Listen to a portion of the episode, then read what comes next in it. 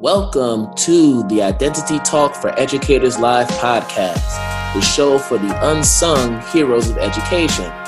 I'm your host, Kwame Sarfo And on this podcast, I highlight the unspoken and unsung heroes who are changing the education game as we know it. Every day, I come across the work of so many incredible educators who simply don't get the recognition they deserve.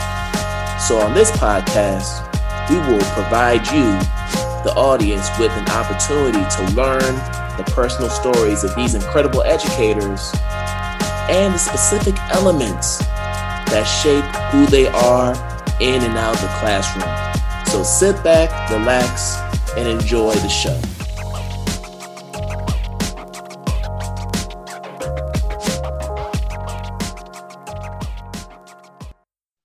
Welcome, welcome, welcome everybody to a brand new episode of Identity Talk for Educators Live. I'm your host, Kwame Sarfo-Mensah.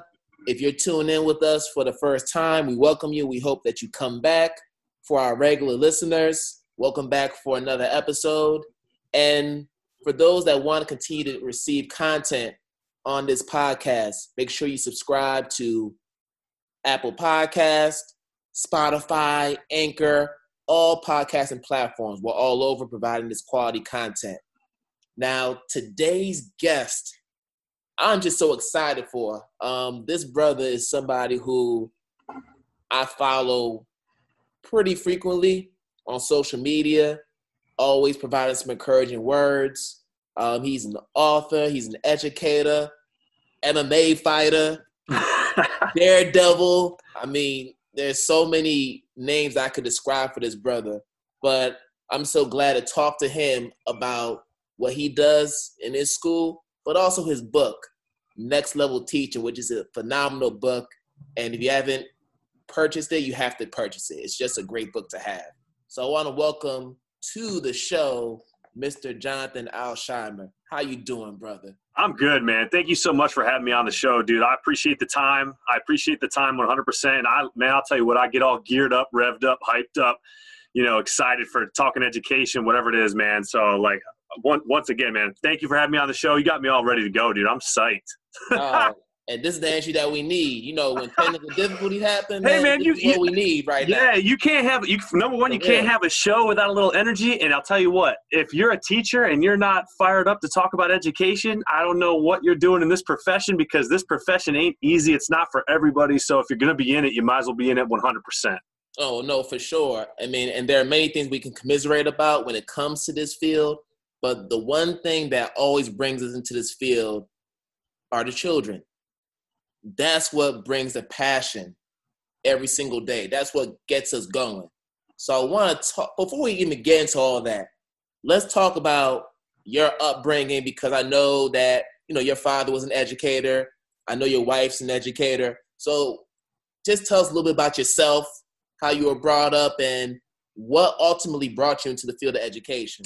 Yeah, dude, that's a great question. I love that question because it seems so simple, but for me, it's so complex, man. I am I'm a middle school teacher. I teach at Dee Fred Lynn Middle School, um, probably one of the, if if not the most famous school on the planet. You know, because we have documentary series about how our school kind of went from a failing school for years and years and years, and I've been there for years yes. to um, to to becoming accredited and going to the other side of the track, so to speak. And and yeah, man, my wife's an educator. My father's an educator, retired. My mom's an educator, retired. Like I was born and bred in the world of education.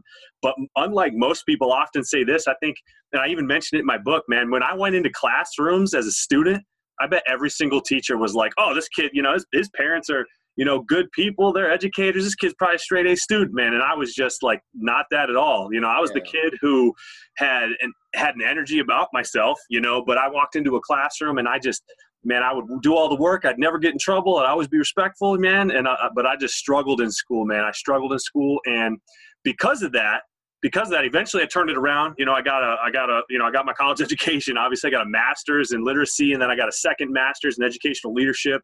I got one B shy of a 4.0. You know, I had one B out of all the classes in my first master's. And I was like, come on, man, like, yeah. come on, right? What what a story that would be. So when I went back to school the second time to get my second master's to be a principal, I was like, I'll, I'll do whatever it takes. And at the time, you know, I had two little kids. I was teaching all day and then I was and then I was doing I was speaking at the same time. I was writing my book at the same time. Sometimes I'd be doing my my classwork until midnight and then I'd open up and write a chapter till 1 a.m. man and I was like it doesn't matter I have to get a 4.0 like I have to I just have to and of course I graduated before my book was finished but I just had this passion for there's got to be other kids like me you know other kids like me that just they want to do well they want to do this they want to do that you know, but things are just tough for them, man. It's just things were tough for me. So I was like, you know what? I want to get in the world of education because it's number one, what my family's all about, but I also want to inspire kids. I want to motivate kids. I want to be a mentor to kids. And, you know, obviously I love teaching just content in general. So I enjoy that, but I, I enjoy the personal part of it too, like getting to know people, you know, getting to know people.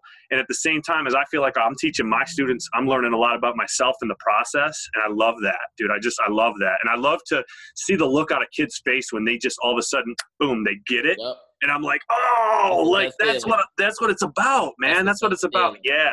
Yeah. And then to see kids too that like, they just like, it doesn't i don't know about you but like sometimes i just like I, I, I didn't want to hear it from my parents. I had to hear it from somebody else you know? I had to hear it from a coach or i had to hear it from a you know a teacher of some sort or even the principal. And like i want to be that guy that teacher for my kids. I want to be that person that they look back and and i always say this i said it in my book man like when you go through your world of education your walk through school like whether you love school or hated school you had that one person maybe you had more than that but you had that one person that did it for you. You probably had that one person like i did who made you feel probably bad about yourself too. I, I remember I had a teacher that said I was stupid. I had a teacher that said I would amount to nothing. Yeah, like, I read about there's that. The, there's those too, man. There's those too. And so I don't want to be that person, man. I want to, I want to like eliminate that from kids' memories, man. I want to be the person that like they look back and maybe they didn't have me in class, but they remember walking down the hallway and maybe they, maybe like I said, my mom, you know, was a cancer survivor. And at one point she was battling for her life. And I can imagine – as an adult, like I was, I didn't cry much in my life. You know, I cried at my wedding, cried at the birth of my kids. I remember I mm. cried when I found out my mom was terminal, which yeah. she survived. But if I was like 12 years old walking down a hallway or even 16, like what that would do, no matter how perfect your life could or might be or isn't, you know, you could have it all together, but at that moment you're crumbling. And I could be that person, or you could be that person, or somebody else could be that person walk down the hallway and just uplift that student for a moment yeah. And at that moment, they're like, I remember you, and I didn't even have you as a teacher. Like, that's to me, that's what it's about. That's what it's yeah. about. And we're going to get into student empowerment and just how it can be used to transform school culture because that's just a huge thing. But what's amazing about your story as I read your book is the fact that you and I have so many parallels in our lives. I mean, we both had to come through adversity.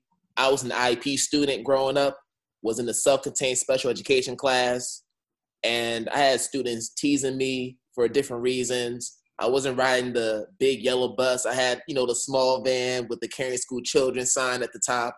So I know how it feels to deal with adversity as a young child. And then you have people who are naysayers who doubt you and your ability to excel academically and to interact socially with others. So I I had those I had those challenges, you know, growing up. So when you share your story and your adversities, it just rings true to how important it is to persevere and to be persistent in the midst of all those challenges and difficulties and to come on the other side, you know. Man, I, yeah. I got to say this, man, not to cut you off, but like what you yeah. just said and how it relates to obviously you have a you kind of feel like you relate to my story and I relate to everything you just said. I feel like this. It doesn't matter like pain and struggle is universal and as hard as for that is for people to understand like it doesn't matter who you are where you come from what country you're from or religion any of that like no matter how no matter who you are you are dealing with some sort of adversity in your life it could be something that's tremendous it could be i've, I have students that like some of them deal with struggle that I can I can't even imagine going through some of the things that the stories they tell me, right? But whether it's a huge scale, whether it's a small scale, whether it's you personally, or whether in my case and it, it was my mom or other people in my life, like you have pain, and so often people try to hide that pain or mask that pain. I know I did. Like I tried to almost put on a facade, like oh everything's fine, like my life, you know, whatever. And I'm sure to an extent, so many other people do too. And that's the power of educators, like to kind of see through that and and kind of look at kids and be like, you know, I'm not gonna I'm not gonna judge you. Um, it's okay because here's my struggle. Like we have a we have a similarity here. Now let's work off of your strengths yep. and let's turn this into something awesome. You know? No, absolutely. But let's go ahead and just talk about next level teaching. So when I hear that term, it sounds very basic, very simple, but there's so much to unpack when we talk about next level teaching because when I hear next level, I'm talking about a term that we use in education called intrinsic motivation, right? A lot of us in education, we don't need incentives in order to do what's right for kids. We just do it because we just have the passion, just like you and I. We know that's the right thing. You don't have to pay me ten or twenty thousand more dollars to to do what's right for kids. But for some folks, that's their motivation. And those are the same people who probably shouldn't be in education because you and I know we don't get paid enough money to do this work, but that's not the primary reason why we go into this field. We do it because we know that we can have an impact, a transformative impact on students. So, like right now, I want you to go ahead and just talk to us about next level teaching. What inspired you to write the book? And what do you hope that teachers can gain from reading this book? Yeah, there's a lot to that question, man. So I'm gonna do my best to kind of answer that. You know, I could go on for forever. Honestly, the the reason why I wrote that book point blank is that when I came out of the when I came out of college, I was like, man, when I went into student teaching and then my first year, like I've never taught it like a picture perfect scenario. Like I never have. And I don't want to because I want to be in a situation where like I want to be in the thick of it. I want to be with yes. kids that, yeah, man. I, I don't want to walk into a classroom and like the kids are like, I could do this without your help. Like I want to go into a classroom and and like mix it up with the kids, have fun with the kids, and to an extent, like I want kids to to to need me to be there, man. Like they need a they need a good role model, or they just you know they maybe they need a laugh or whatever it is. So that's that's so that's like what I want. But when I was writing the book, I wrote the book because when I went into the world of education, I was like, man, I wasn't, I mean, I did well, but I wasn't as ready as I wish I was. You know, I, I wasn't ready enough, in my opinion. Like I went in and I was like, I went through four years of school and I wasn't ready for any of that. Right. So when I when I wrote the book, it was basically this: what I wish I knew, what my how my philosophies on education kind of um, morphed over time, and how you know, when I, when I kind of walked into the classroom the first time, if I could jump back to when I was 22, 23 years old, if I could tell myself like, this is, this is what you should know, or this is, you know, some of those things, that's why I wrote the book. You know what I mean?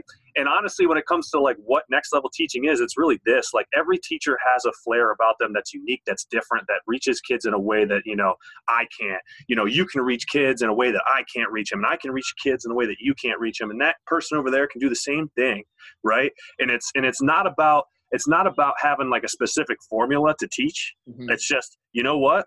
I'm going to go to the next level. I'm going to take my game. Even if my game is amazing you can always get better no matter how good at teaching you are, you can always do something better. You can always look at what you did and think, how can I mix it up and make kids love it just a little bit more? And that's what it's about. And it's about how you how you mix it up and, and take take your student engagement in your classroom to the next level, how you build relationships with kids to the next level, how you work within your school. And this idea that, you know, when I was teaching, I was like, man, I'm going to focus on my classroom and the rest of the school can do its thing, but I'm going to focus on my kids, my classroom. Well, that's a great way to start kind of the metamorphosis of your school to kind of get your school to, to start to change a little bit. But at the end of the day, what you do in your classroom should kind of spread out through your school like a tidal wave of amazing positive change. And then what are you doing outside your classroom? How can you take your interactions with your kids and your colleagues and just taking the whole atmosphere? Because it sounds so cliche to say you know kids want to be at school they're going to run into school they're going to run into your classroom with smiles on their faces. It sounds so cliche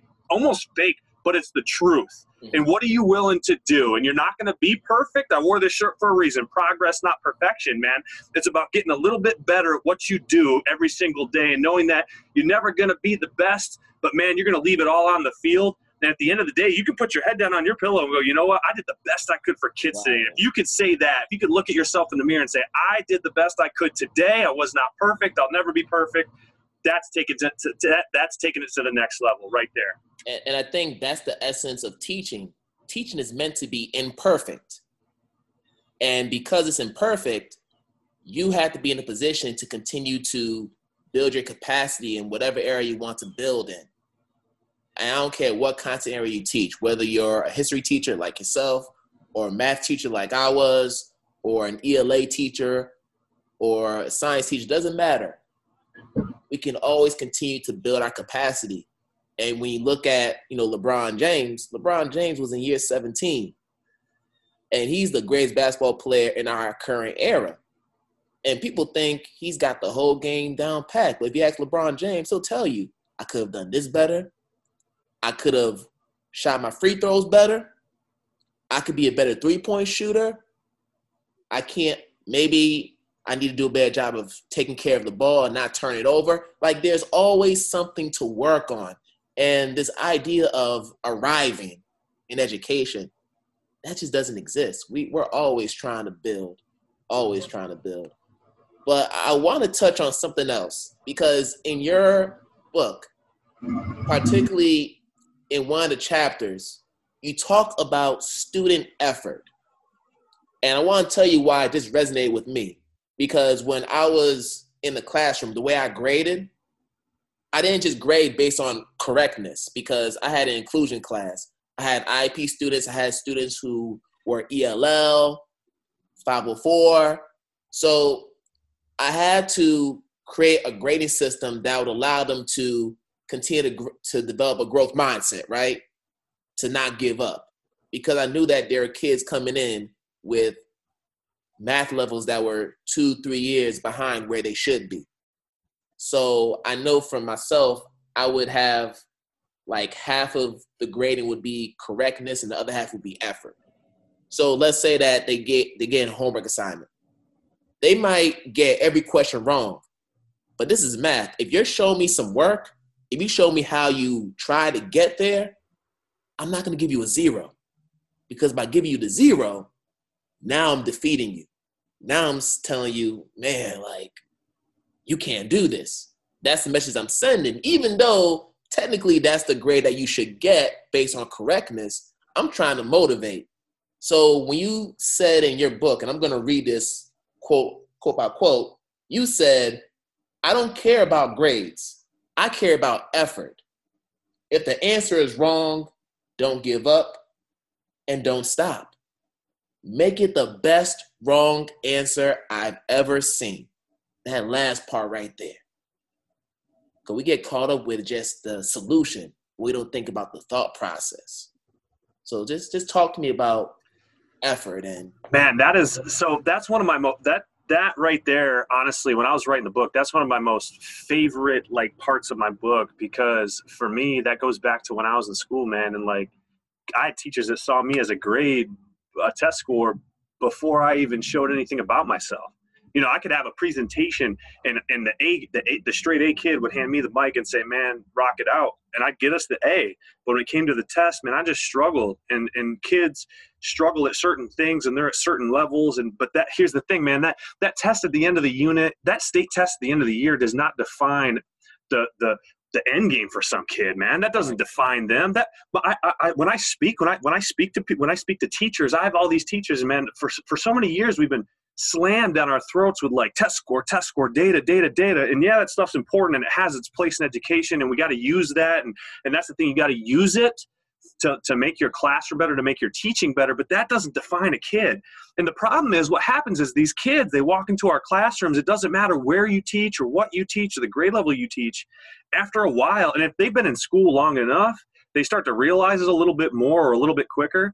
And all the kids that walk into my classroom, man, they're shut down right off the bat because they think, you know what, man, I'm never going to get this. This is really hard for me. And so I'm just going to quit right now because it's easier to look cool quitting right now and to maybe act out a little bit than to put my absolute best and fail. And you know what's even worse? And it's like this as adults too. It doesn't change just because they're kids and we're adults. Have you ever had a situation where you're like, you put your heart and soul into something. Yes. And then people just laughed at it?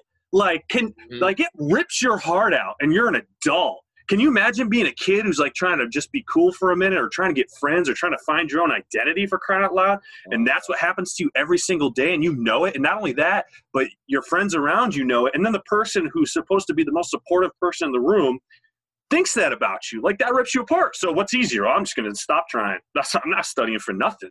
And so when I had my kids walk into my room, I was like, you know what? I'm gonna be the only, this is like the first day of school. That quote is on my door in my classroom. And obviously we're talking like, you know, the, it's it's the pandemic right now, so I'm doing virtual teaching. But that quote is still on my door from last year when we got shut down.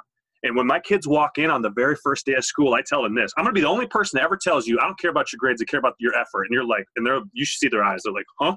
What are you talking about?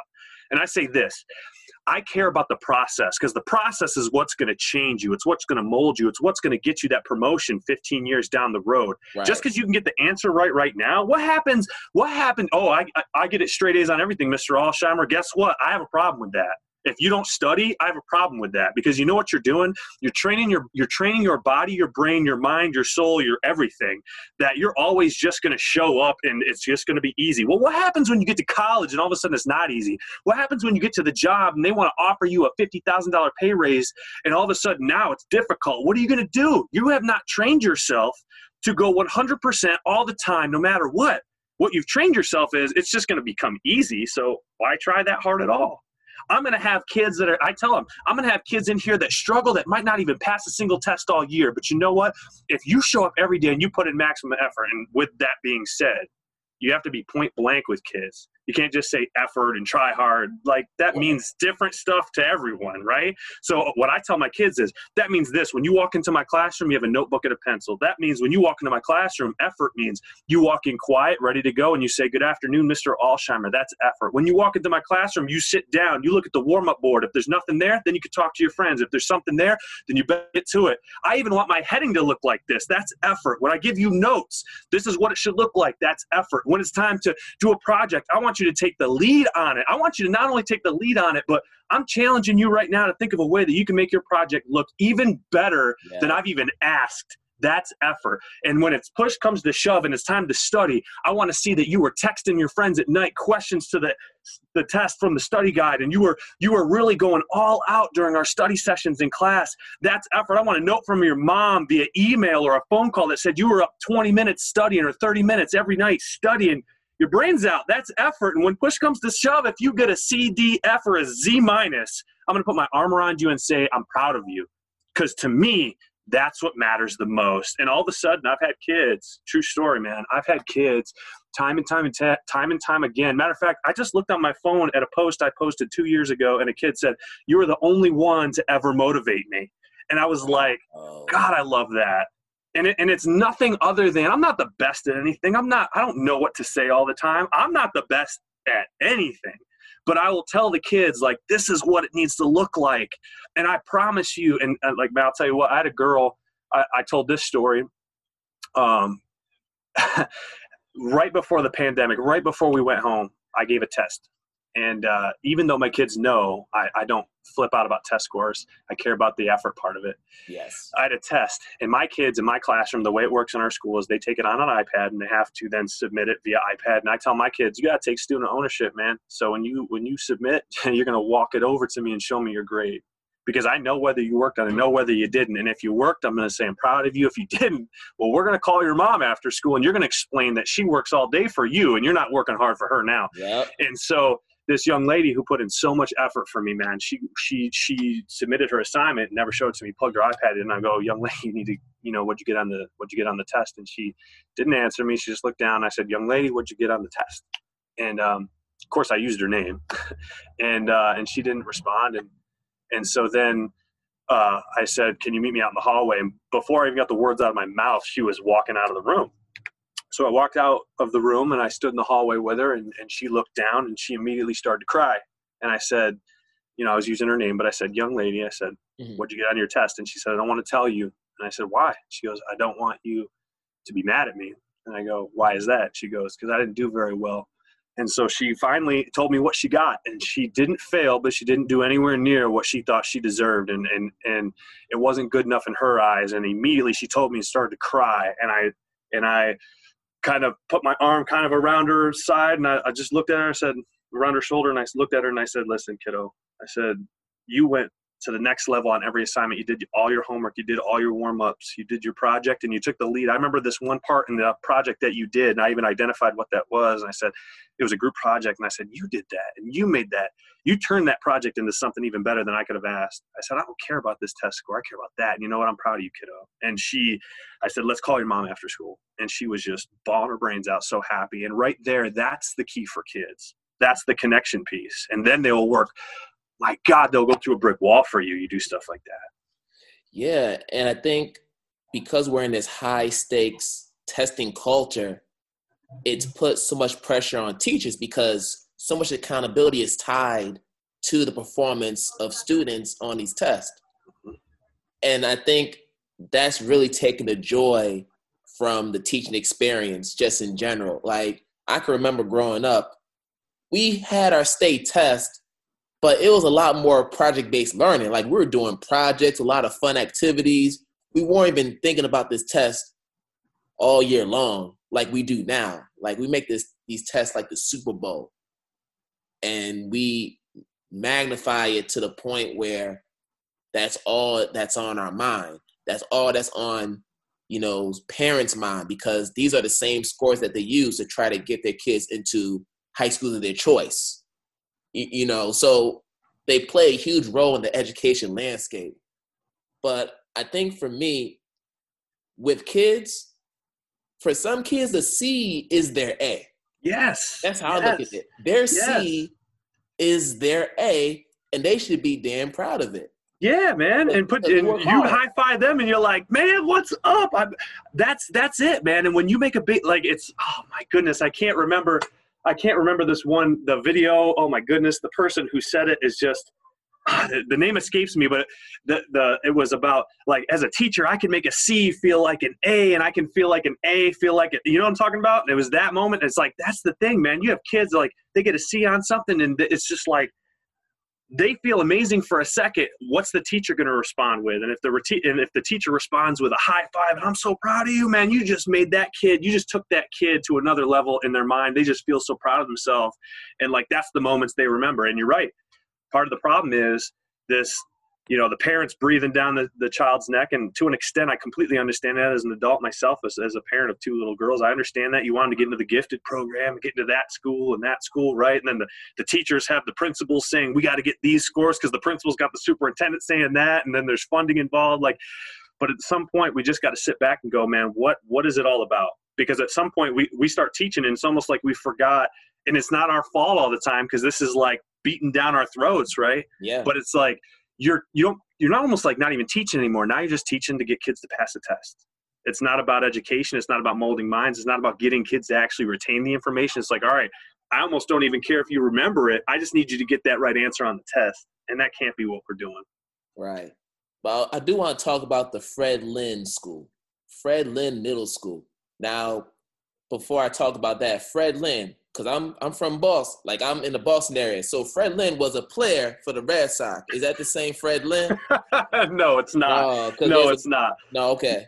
No, it's not. But Fred Lynn Middle School is to kind of give a little backdrop on Fred Lynn Middle School. Fred Lynn Middle School was just it was a failing school for a long, long time. At one point in time, without you know being being kind of careful with what I say, uh, you could if you were a teacher, you didn't wear your Fred Lynn gear to any professional developments because people are like, wait a minute, you teach at Fred Lynn? Immediately, we lost all credit. You can't say anything for the rest of the day and sound oh, intelligent because you teach there. Like that's how bad it was, man. We were we were notoriously just that school that failed, failed, failed. It didn't matter. Like for years, man, we weren't accredited for years. And then and then not to not to like jump past your questions and things but eh, that's the point of that's kind of what the story was and then all of a sudden it's the slow trickle of trying to change that so.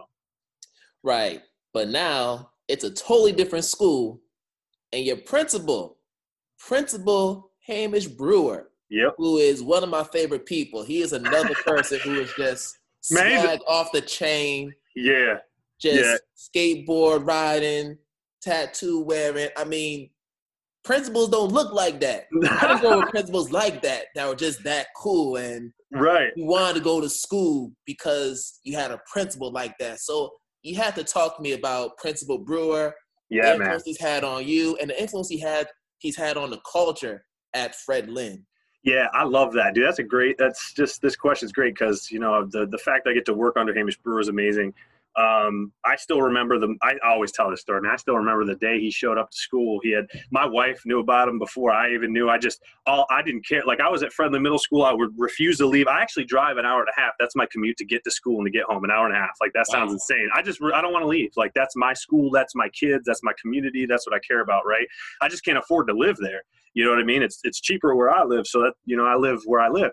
But um, you know, the first day he rolled in, here's this principal who's got this reputation for changing schools, changing the game, and being this and being that. And uh, and I remember when he was getting interviewed, I, he laughs when I tell this story, but he basically, you know, they interviewed all these different people, and I was talking to a teacher that was on the interview committee because I refused to be on it. I was like, you know what, they're not going to pick who we want, blah blah blah. Well, you know, the the teacher said, you know, this guy basically, you know, kicked the door and interviewed us. I was like, that's who we want right there. Let's get him. And so they hired him. And the very first day, I met him in the hallway, and he starts talking to me and trying to figure probably figure me out. And I was like, listen, man, I have a reputation here. You have a reputation. Both our reputations don't mean anything until we get results. So that's what I want to see. I'm gonna I'm gonna I'm gonna hold back you know everything until I see what you're willing to do because until then it's all talk. By the end of the very first day, I stood up in the staff meeting. It was like, I told I told him when we talked, I was like, I'm not I'm not drinking the Kool Aid till it's time to drink the Kool Aid, right? Like I'm not gonna I'm not gonna just like jump on your bandwagon just because you have like this reputation, because so do I, right? And uh, so I jumped up in the very first staff meeting. I'm like, listen, man, I'm I'm here, man. I love what you're doing. I love everything about it. And honestly, it was basically the situation where you know education for so long you have to it's like you have to look a certain way talk a certain way pull your tie up super tight you know and and like that sounds great and everything. And at one point, you know, I talk about in the book how we brought a UFC fighter to our school, and we even had, you know, we had people that were like, "Wait, we're bringing in a fighter to talk to kids about fighting," and I was like, "No, it's a similar situation as this, right? I, we brought in a fighter to talk to kids who could only be reached by a fighter. Like, not everybody's the same, right?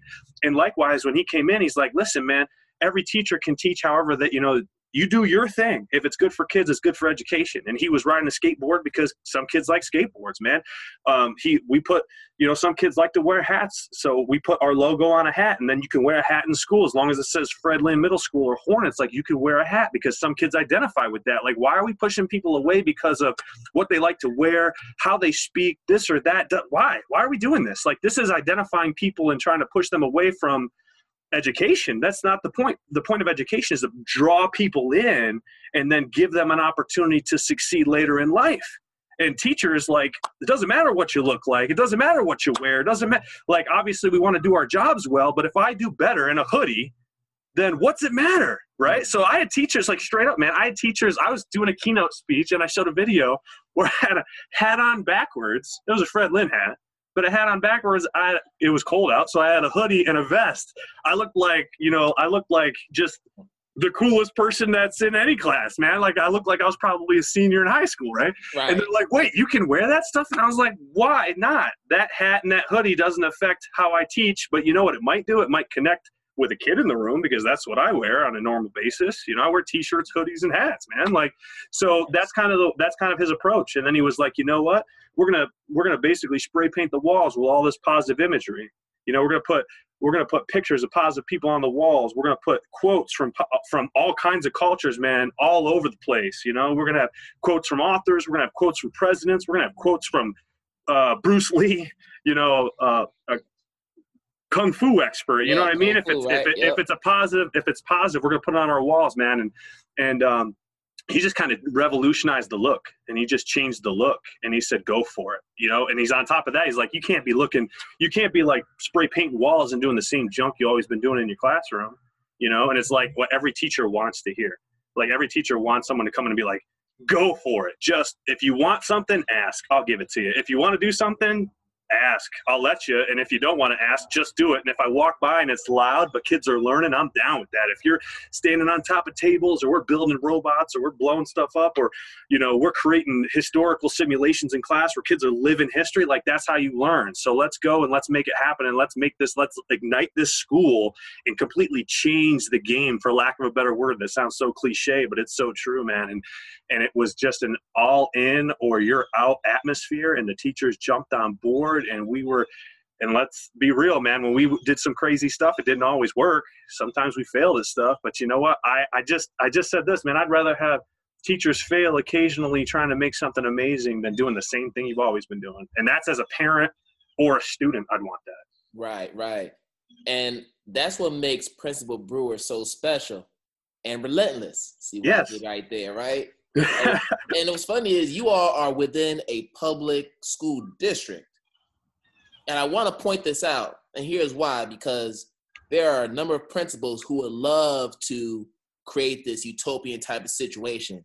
They would love to not have to think about dress codes and uniform and all these other things that don't really factor into the success of children, in my opinion. Right. Right. right. And also, when you have superintendents and central office officials that are breathing down your neck, that's enough for you to not take that bold step and do what's best for your staff and do what's best for your students. But you have a principal here who's like, now we're going to create this culture because that's what's going to work for my staff. That's what's going to work for my students.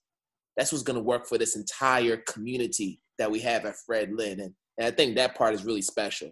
It is special. It is special, man. I, you know, I, I kind of I said this. He won Principal of the Year, and I said something that I said something along the lines of like he was a maverick of education. That when everybody and he's also a, used to be a fireman. So I so I said, you know, you're like a maverick of education, man. When everybody was running away from the fire, you ran in, and and the teachers that were there ran in, stayed in, however you want to put it. You know what I mean? And you're right, man. A lot of times people get involved in leadership and they change uh, you know when, when you're a young teacher you're like i want to do this and i want to do this but yes. then the realization part of it is the realization that you can't do all that stuff and then the other part of it is you know what is everybody around me going to think or what are they going to say or the judgment that i'm going to get?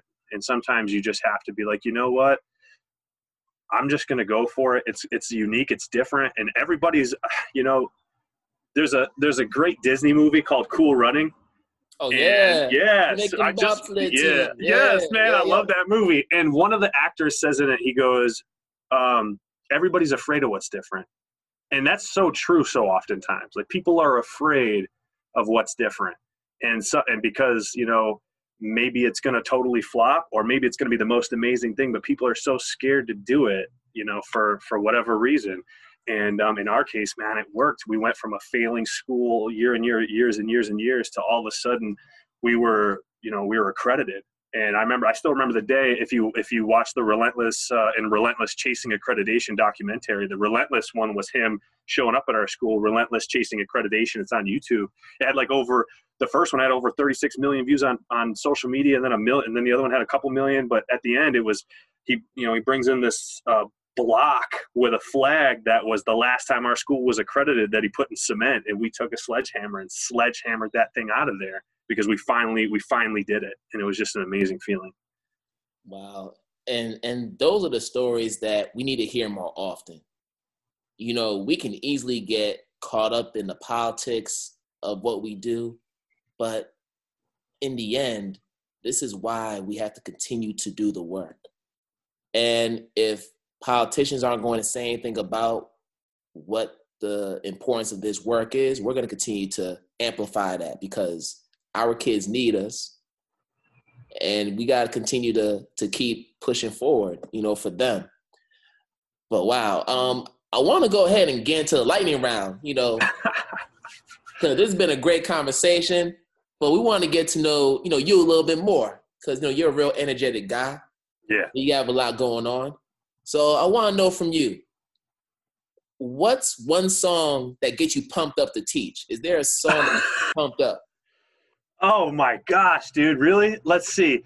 There's one. Hold up, hold up. I got it right here. My daughter, my young, my three-year-old, actually heard this, and it's a and it's a clean song, but it's from Fast and Furious, and I love this song because it resonates so much with my school and our situation, and it's and it's from the Hobbs and Shaw Fast and Furious movie, and it's called All Roads Lead Home, man. And it's mm like I always picture like my classroom, all roads lead home, man. Come into my classroom. We're going to do it differently. We're going to do it my way. Coming to this school, it's just different. We're going to be excited about learning and education. So that song, if you haven't downloaded that one, check that one out. It's awesome. All right. Cool, cool, cool. And outside of your book, what's one book that every educator should read? I'm going to point out two, if you don't mind. Hey, I'm going to point out it. two. One, I got to say, because I, I endorsed it. I was a guest writer, was Relentless from Hamish Brewer. You got to go with that one. But let's go with the less obvious one. And I don't know if you've ever heard of the guy David Goggins, but he has a book. He's he's a he's a mil- former military. Um, he runs like ultra marathons, hundred milers, and all this stuff. And he wrote he wrote a book called "Can't Hurt Me," and he talks about how he grew up in Buffalo in this picture perfect neighborhood, but inside his home life was really really awful. And and he basically it's a it's a motivational book that's like listen like get get up gear up and let's go and if you if you're the type of person that whether you're an it's not it has nothing to do with education it's like a life goal book but it's basically him telling stories about overcoming adversity and the million different ways that he did that.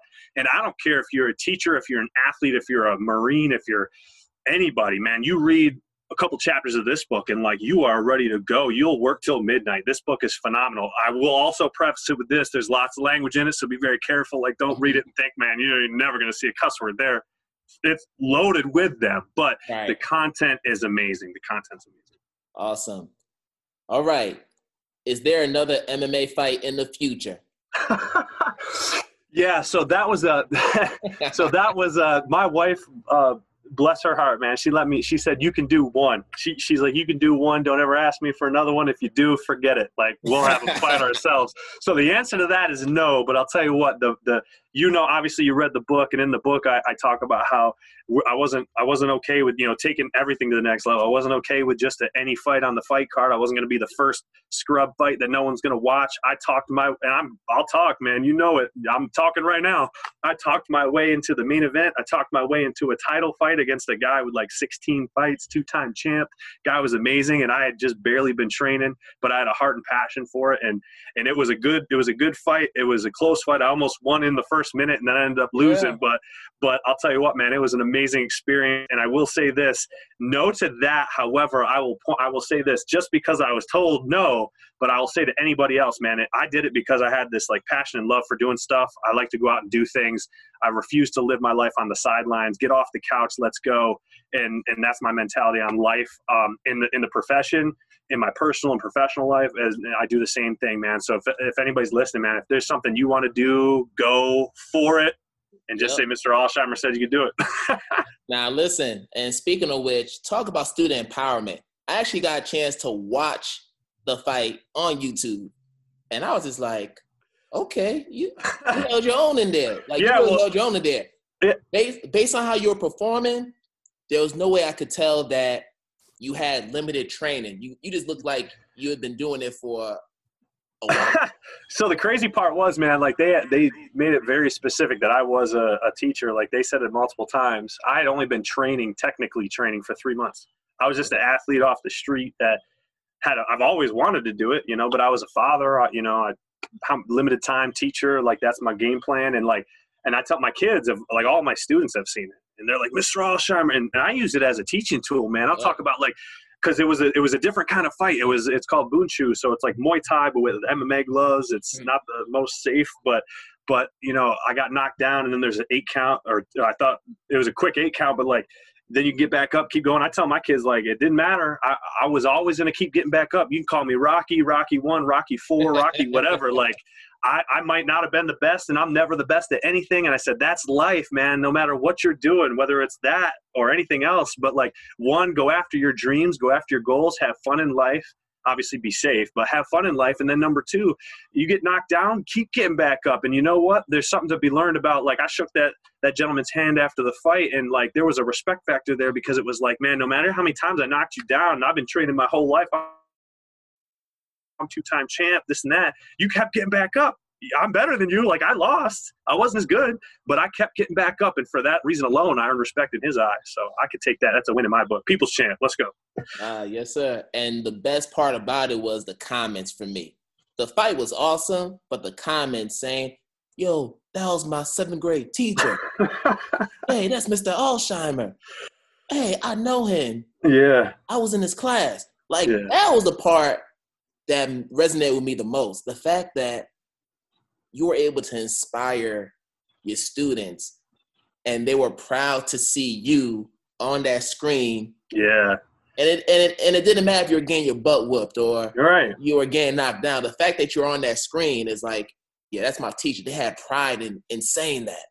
Yeah, and I had a student that I had a student that had a, that was having a tough year that year. Like I, it was, t- he was one of those kids because you can't get everybody, you know. And there was one, there was a kid in my class that like it was just a struggle, man, trying to get this kid to like be motivated. And all of a sudden, you know, it was the very next school year, and and somehow they found that on YouTube, and he watched it. And the next thing I know, he came in the next day and he's like, "Mr. Alsheimer, I've always wanted to box." Next thing I know, he's talking to me. And I'm like, really? And he's like, yeah. And he's like, he's like, man, I watched the fight. He's like, I know you lost, but he's like, man, I see, I saw that one time where you had him almost wobbled. And he's like, he's like, man, what did that feel like? And he's like, and and then he started talking to me about training. And then and then I said, listen, man. So we got into it. Next thing I know, I said, you know what, man?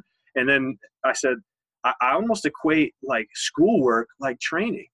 You know, I was training for this fight. I said, right now, you're like, you're training for like your next, your fight's like, you know, this the end of the school year test and then and college and then or trade school and then what are you doing after? And he was like boom it clicked. And like it's weird how even something like a fight that most people are like wait a minute you talk to your kids about that? Yeah because you know what? It got that kid to bring a notebook the next day. So i'll talk about whatever. You know what i mean? I don't care. I don't care. If it gets kids to if it gets kids to to want to learn. I will talk about it, and we will make that happen. Yeah, I think Machiavelli said it best the ends justify the means. Absolutely. We do whatever we have to do to make it happen. But Jonathan, man, this has been an incredible conversation. I want to thank you for coming on the show. But before you um, run off, because I know you have to get to your to your young ladies and your wife yeah. and everybody, can you just share your social media information? How can people follow you and just all the great work you're doing in the community? Thank you so much. So uh, I'm on. I'm new to Instagram, kind of um, at Mr. Alsheimer on Instagram. I've been on Twitter for a little while, so at Mr. Alsheimer on Twitter. Um, you know, just reach out if if if you're a teacher that wants to connect and, and talk about lesson plans. Reach out if you're a, if you are a school that wants a speaker reach out if you're i keep it real simple you know i'm just i, I, I respond to people i talk to people because i love talking about education so reach out at mr alsheimer twitter and instagram and uh, and i love to learn from others Yes, and he's just full of knowledge. You know, I've been able to connect with him, you know, for a few things. So when he says that he will share what he knows, he is a man of his word, and I can attest to that. So thank you again, good brother, and let's keep up the good work. And I wish you a good day, man. Thank you. Appreciate the time, brother. Man, thank you. So here you go, folks. We are about to wrap up another incredible episode of Identity Talk for Educators Live. And once again, if you want to hear more content, please subscribe to Apple Podcast, Anchor, Spotify, and all podcasting platforms. And also leave a review. If there are some things that you want to hear more of, if you heard something that resonated with you, a quote, a story that resonated with you from this episode and even previous ones, we want to know because we want to continue to give you that content. So please feel free to share that in the review section on Apple Podcast. And just another note, um, Identity Talk Consulting, we have released some programs for teachers, particularly new teachers. So if you're someone that's trying to sh- shape their teacher identity and you're looking for some professional development, we have a new virtual program on Teachable called Shape the Teach Identity 101, which is specialized for teachers who want to find their way. Just like Jonathan had to find his way into education, just like I had to find my way, there's a program that's now designed to help you find your way so that you can do the work that is most purposeful for you. So make sure you check that out on Teachable.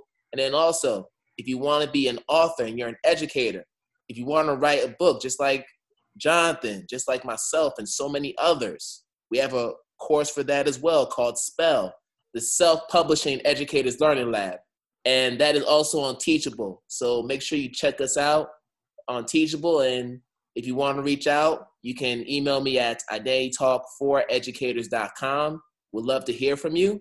But until then, people, we're going to sign off. So right now, I want to wish you a good night, good afternoon, good morning, wherever you are in the world and I hope to do this with you again soon. All right. Peace out, people.